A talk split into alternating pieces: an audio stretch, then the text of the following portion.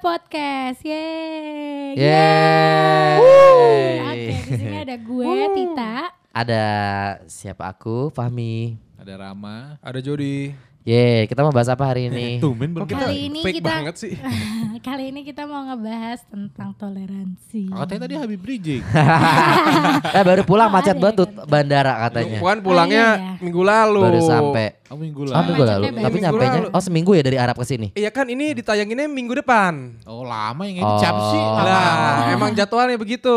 Gue gedik loh. Ini mau bahas apa sih? Tadi enggak tahu tadi. Toleransi. Lo tau enggak arti toleransi apaan? Tahu. Apa? Menurut lo kalau mendengar kata toleransi apa definisinya? Langsung ke gua dulu. Ya lo lah. Lo paling pintar di antara kita. Ya udah, kalau menurut gua toleransi itu kayak bisa nerima lo padanya. Kayak Bineka Tunggal Ika gak sih? Enggak ya? Iya beda. Bineka Tunggal Ika berbeda-beda tapi tetap satu. Iya. Maksudnya kan kayak nerima gitu kan. Kayak maksudnya gak ada konteks. Ya nerima apa ya kalau terima? Raskin. Gimana sih? Sembako. Ya udah, gue tuh perlu ada pandangan siapa dulu. Kayak kalau menurut gue sih itu kayak kita bisa nerima orang tanpa menjudge gitu loh. Ya menerima perbedaan intinya. Ya itu loh. Kayak kita temenan sama lu kan. Iya. Kita bener. Ngertiin perbedaan lo. Iya kan gue banyak kekurangan. Beda kelamin maksudnya. Nah, jadi kita ngertiin lo gitu kan maksudnya kan. Iya kayak gitu. Nah. Itu pinter. Jadi di sini yang netral gue doang nih kayaknya. Gak apa-apa, yuk lanjut yuk kalau misalnya sama Jody. Yaudah yuk lanjut. Kalau misalkan buat kalian sendiri apa nih, kayak dari Fahmi dulu deh, pandangan lo tentang toleransi gimana? Apa? Atau gak gini deh, atau gini aja nih, pandangan lo tentang toleransi yang ada di Indonesia. Gimana tak? Secara general. Jangan start gue. Ini ya contohnya misalkan sesimpel umat beragama. Biasanya paling umat beragama udah gitu mempermasalahkan soal mengucapkan hari raya. Iya, hari raya Natal tuh orang Islam nggak boleh ngucapin. Iya, yang gue bingung kenapa dipermasalahin selalu hari raya Natal. Padahal ada hari raya Nyepi dan juga hari raya Waisak. Karena mungkin yang paling gede agama di Indonesia cuma dua itu kan. Iya sih. Vibe-nya juga beda kan. Muslim sama non Muslim, Kristiani. Christian Sugiono. Ngomong mak, diem aja.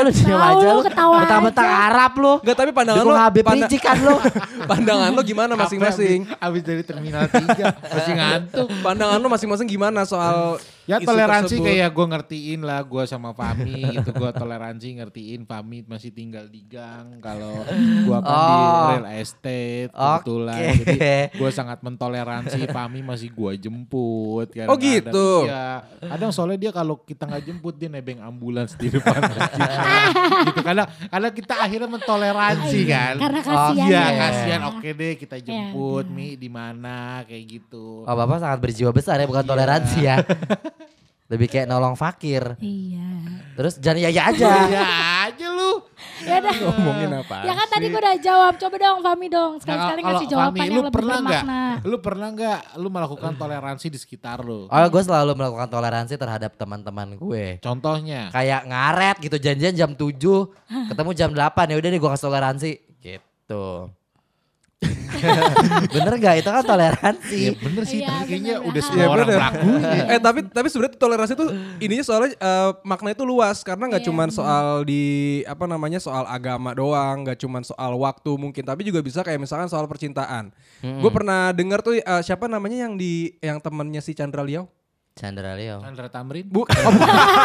Itu teman kita ya. Oh iya. Temannya Chandra Liao. Ih gak enak, orang udah gak ada. Lagi gak ada. Padahal orangnya baik. Iya benar. Nah dia tuh bilang sama pacarnya, sebenarnya tuh di muka bumi ini gak ada satupun manusia yang cocok satu sama lain. Tapi yang menentukan adalah toleransi. Lo mau menerima satu sama lain atau enggak. Mau menerima kekurangan atau kelebihannya atau enggak. Jadi bukan masalah lu sama pasangan lu itu cocok. Tapi mau menerima atau enggak kekurangan dari pasangan masing-masing. Itu. Iya benar. Coba itu. Silahkan diulang. Apa kata Jody? Nerima pasangan mau baik kekurangan atau kelebihannya kan? Tergantung pasangannya menurut saya. Oh gitu. Apa? Iya. Kenapa tuh? Tergantung pasangan yang dipilih. Oh gitu. Iya, kalau Tita menurut Tita pasangan yang mentoleransi itu seperti apa? Kenapa lo ketawa? Balik lagi ke gue. Nanti nggak masuk gue sekarang kayak gitu. Lo bisa menerima pasangan lo apa enggak? Pasangan lo bisa menerima lo apa enggak? Apalagi buat yang tahu gue sangat amat menerima. Yang sekarang, gitu, yang sekarang. Yang dulu juga toleransi lo gede kan? Parah. Sampai dia karena pernah jedotin palanya ya di lantai rumah lo gitu. Ya jangan ya sampai situ. Ya maksudnya gue untuk soal percintaan kayak gue orang yang sangat amat toleransi ya, karena gue selalu dapet orang-orang yang. Kalau lo bisa toleransi kenapa lo putus? Karena toleransi gue habis kali ya. Berarti lo gak toleransi. Tapi kalau pasangan lo yang sekarang juga toleransi gak? Iya toleransi banget deh kayaknya. Saling toleransi ya. Kayaknya. Kan kalau toleransi itu menerima perbedaan yang ada. Oh gue nerima. Pasangan lo yang sekarang beda? Ya kalau misalkan dia emang dia gitu gak sih? Kalau gue kan nerima yang tadinya kagak gitu jadi begitu. Maksud gue pasangan lo tuh mentoleransi pancing lu juga terus. Mentoleransi lu juga gak? Ya iya tapi kan berarti kalian berdua kan saling mentoleransi kan? Gila pasangannya. Iya. Kalau boleh tahu namanya siapa? Ray. Oh Ray, oke. Ray bayang. Tarik sis. Ya udah yuk lanjut ya jangan bahas cinta yang lain. Nah panjangnya Rainita. Oke, kalau misalkan buat toleransi sendiri menurut lu Jod apa Jod? Kalau gue mungkin yang lebih gue angkat tuh yang soal tadi yang apa namanya mengucapkan hari raya Natal ya lebih spesifiknya karena ini yang selalu terjadi di tiap tahun padahal gue juga bingungnya kayak tadi gue udah bilang kalau di Indonesia itu ada 6 agama yang diakui tapi kenapa cuma 1-2 doang yang dipermasalahkan. Padahal kan kayak ya udah gitu. Bukan kalau ini menurut pemikiran gue sendiri ya pribadi ya. Jadi opini gue pribadi.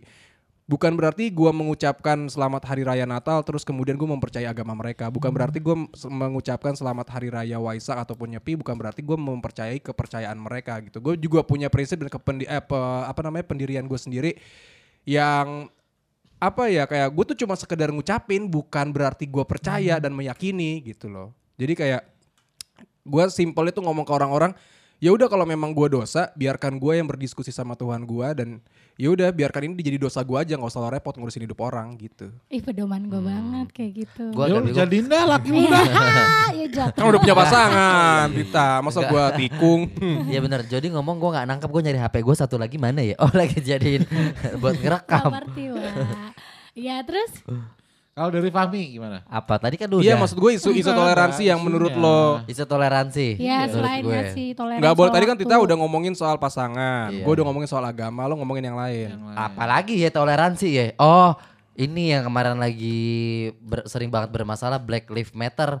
Di Indonesia pun kan orang-orang dari timur itu sering dianggap. Dikatain lah. Iya dikatain kan kayak itu menurut gue jahat banget aja sih. Udah bahkan ada yang nyebutin mereka bukan manusia gitu. Iya betul, padahal mereka tuh manusia. Itu gue bingung tuh kayak Indonesia tuh gampang banget terpancing ya isu-isu kayak gituan kayak kemarin lagi rame di Amerika Black Lives Matter itu terus tiba-tiba di Indonesia juga ikutan berkoar-koar yang padahal lu kalau ketemu sama maaf orang Papua, orang Ambon, orang apa lu katain juga. Padahal mereka tuh seksi banget loh buat gue. Iya gue juga. Sebenarnya sih nggak cuma orang Papua ya, lu ketemu orang Jawa dikatain jawir, lu ketemu orang Medan lu bilang galak, lu ketemu orang Padang orang pelit. Menurut gue emang budaya orang Indonesia tuh ikut-ikutan. Gue sebenarnya juga agak bete tuh kemarin pas Biden, ngomongnya Biden. Pas Biden menang kan semua orang tuh kayaknya posting gitu ya. Gue sampai emang lu beneran paham gak sih faedahnya kalau dia menang buat lu tuh apa? Ya karena buat eksistensi mereka. Iya itu kan. Kalau lu tanya menangnya karena apa juga mereka nggak ada yang tahu. Iya kan itu dia gue sebelin dari orang-orang kita tuh kayak gitu. Lo tuh suka posting apa yang gak lo paham sebenarnya, cuman ikut-ikutan. Termasuk kayak tadi Black Lives Matter. Gue pas saat itu pun gue jujur juga sebel tuh banyak orang-orang yang meripos hal yang itu menurut gue. Yang mana yang Black Lives Matter apa yang Biden? Biden. Enggak yang kulit hitam, yang rasisme. Yang rasis maksud gue. Apa ya terkadang kalau kita ikut-ikutan hal itu yang bukan di negara kita itu jadi memancing sebenarnya. Benar. Memancing karena yang bisa dibilang kan ya kita nih hidup berdampingan sama yang tadi yang orang Papua. Iya benar. Dan itu kan mereka ngerasa ya itu bagian dari mereka. Lu kalau meripos hal itu jadi kayak ngebangun hal yang tadi yang nggak ada jadi ada menurut gua. Iya betul. Menimbulkan konflik baru ya. Benar.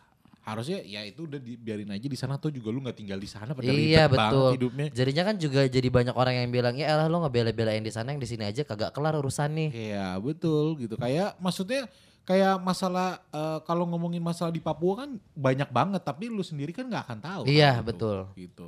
Sedangkan lu yang di luar negeri yang lebih jauh lu cari tahu gitu. Iya benar, emang gitu sih, benar. Apalagi influencer-influencer kekinian ya. Begitu dah. Siapa emang influencer-influencer? Ya banyak dah, kadang obat palsu aja dijual demi dikasih duit. Kayak jodi ya, penting aja lo. Tapi duit gue posting. Ya pemutih, peninggi, pelangsing. Itu Pak Fahmi lah, kemarin baru di endorse. Dibayar murah. Apa ya? Di endorse itu. Dia di endorse sampai lupa. Itu beneran, itu minuman. Beneran. Tapi gak laku kan? Alhamdulillah kan saya cuma di endorse. Terakhir pas Fahmi di endorse. Kemudian 2 bulan kemudian tutup. Betul. Enggak 2 bulan, 2 minggu.